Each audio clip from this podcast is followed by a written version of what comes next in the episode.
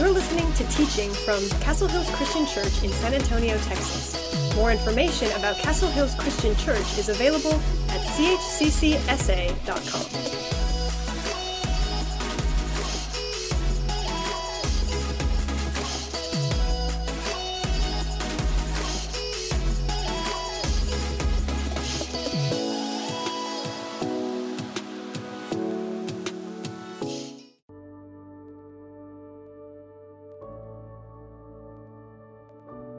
Waiting is an inevitable part of life. It doesn't matter if you're waiting for your coffee order, waiting for the pair of shoes you really want to come back in stock, waiting for test results, or waiting on help while making a big decision. Waiting is tough. When you're waiting, you might feel excited, but you might feel skeptical too, especially when what you've been promised gets delayed. You start to wonder when you've waited long enough. Eventually, you might even give up hope. Sometimes people of faith have to wait on God. While we wait on God, we need to remember that God has a plan. God is faithful, God is listening, and we should never give up hope because God's not given up on us.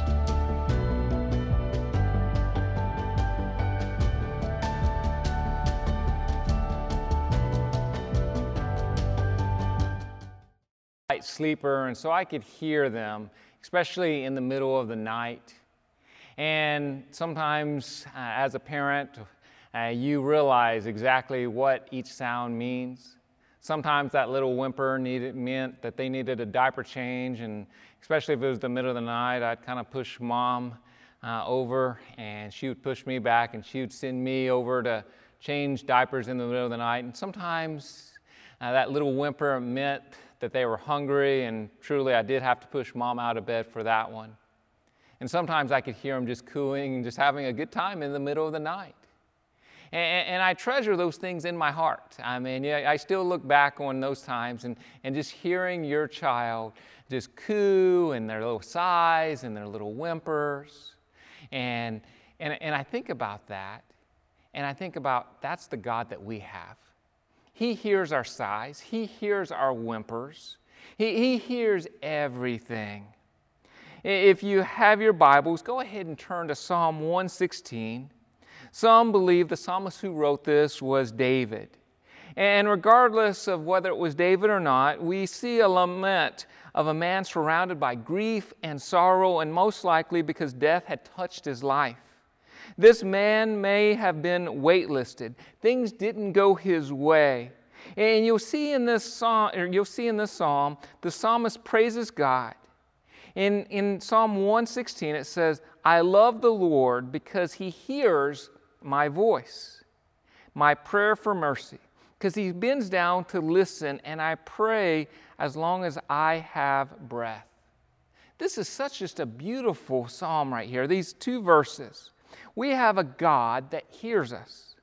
Now, how many of you have talked to someone and you could tell they weren't listening? Like you were saying words and they may have been shaking their head, but you could tell their mind was somewhere else and they really couldn't repeat what you were saying. And, and, and they basically had just kind of put you on mute, even though their head was shaking. How many of you people, or how many of you know uh, that you've been in situations like that? Now, how many of you have been guilty of this? I, I know I have, especially when Julie's talking to me during a ball game or something like that. She might be saying something and I might shake my head, but it's not really processing. Well, we have a God that pays attention to us. We have a God that hears us. He, he hears our voice. He knows our voice. He knows us. And, and, and I love that we have a God that has heard, that does hear, and will hear. He's like a father that bends down on one knee and listens to his child. It's one of my favorite things to watch is watching a, a father when his son or daughter comes up to him and he gets down on one knee and he looks him right in the eye and you can tell that he that that child has their undivided attention. That's what our god does. He leans closer to us when we speak. Uh, charles swindoll said this God never turns his back on those who cry out to him through tears. In fact, he bends closer to us. As we continue reading Psalm 116, we see the writer went through a lot of tragic times.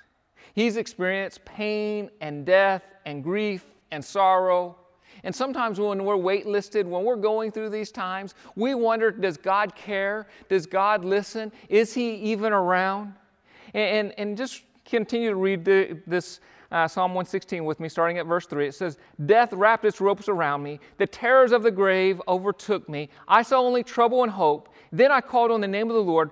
Please, Lord, save me. How kind the Lord is, how good He is, so merciful that the God, this God of ours, the Lord protects those of childlike faith.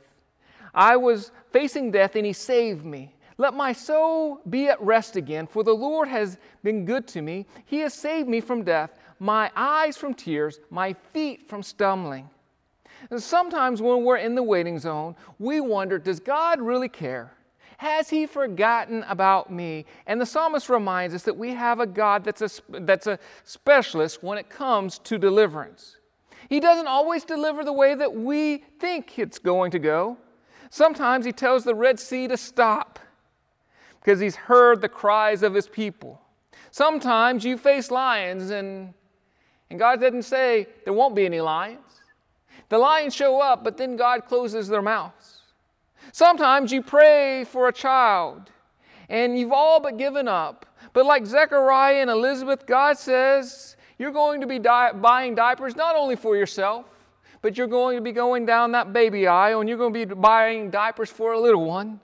Sometimes people like Lazarus die, and, and God does the unexpected. Sometimes God delivered David in ways that he would have never imagined. Some of you right now need to hear this. God sees you and He hears you and He's working in your situation even when you don't realize it. Sometimes while being waitlisted, I'm thinking, I'm t- sometimes I'm tempted to think, God, you are not listening to me. And, and, and I cry out to him and I say, God, do you see what's going on? Do something. Do something now. I, I read this story and I wonder if you won't be able to relate. There was this middle aged man that was distraught over his wife's stubborn refusal to admit that she had a hearing problem. So one day he asked his family doctor for advice to convince that his wife to convince his wife that she had a problem. The doctor said, Okay, well, this is what you should do. When you come home, open up the door and say, Honey, what's for supper? If she doesn't answer, then go into the kitchen and say, Honey, what's for supper? If she still doesn't answer, then whisper into her ear, Honey, what's for supper? This surely will convince her that she has a problem. So the man was excited heard the advice. He gets home, he opens up the door, and he says, Honey, what's for supper? No response. He goes into the kitchen. He says, Honey, what's for supper? No response. He snuggles up to his wife and whispers into her ear, Honey, what's for supper? She says, For the fourth time, I said, We're having spaghetti.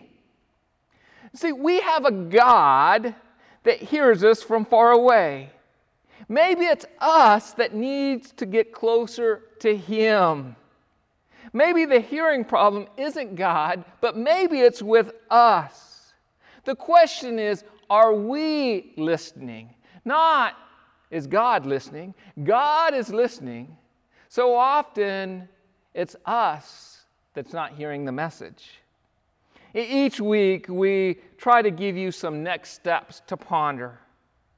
And last week, one of them was to schedule or take a nap because we're focused on the spiritual discipline of rest. This week, I want you to rest by sitting outside and I want you to intentionally listen to God. And God might speak to you in a wide variety of ways.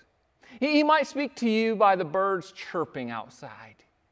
He might speak to you by a beautiful flower. There might be something in the sky that speaks to you, but I just want you to intentionally sit there and listen. And secondly, is there a prayer that you've given up on or felt like God forgot? Take some time to pray. To trust God that He does hear you and that He's working on your behalf. I want to encourage you don't give up. Just because you've been praying something and it seems like God's not answering, I want you to continue to persevere and keep on praying for that. Psalm 34 17 says, The righteous cry out, and the Lord hears them, and He delivers them from all their troubles. Would you pray with me? Jesus, thank you for being a God that listens, a God that leans into us when we speak, a God that gives us your full attention. I don't know how you do it, but you do. Thank you for being a God that, that became fully human and came into this world and knows every temptation, knows every frustration that we have. Thank you for giving your life on the cross for us. In your precious holy name, amen.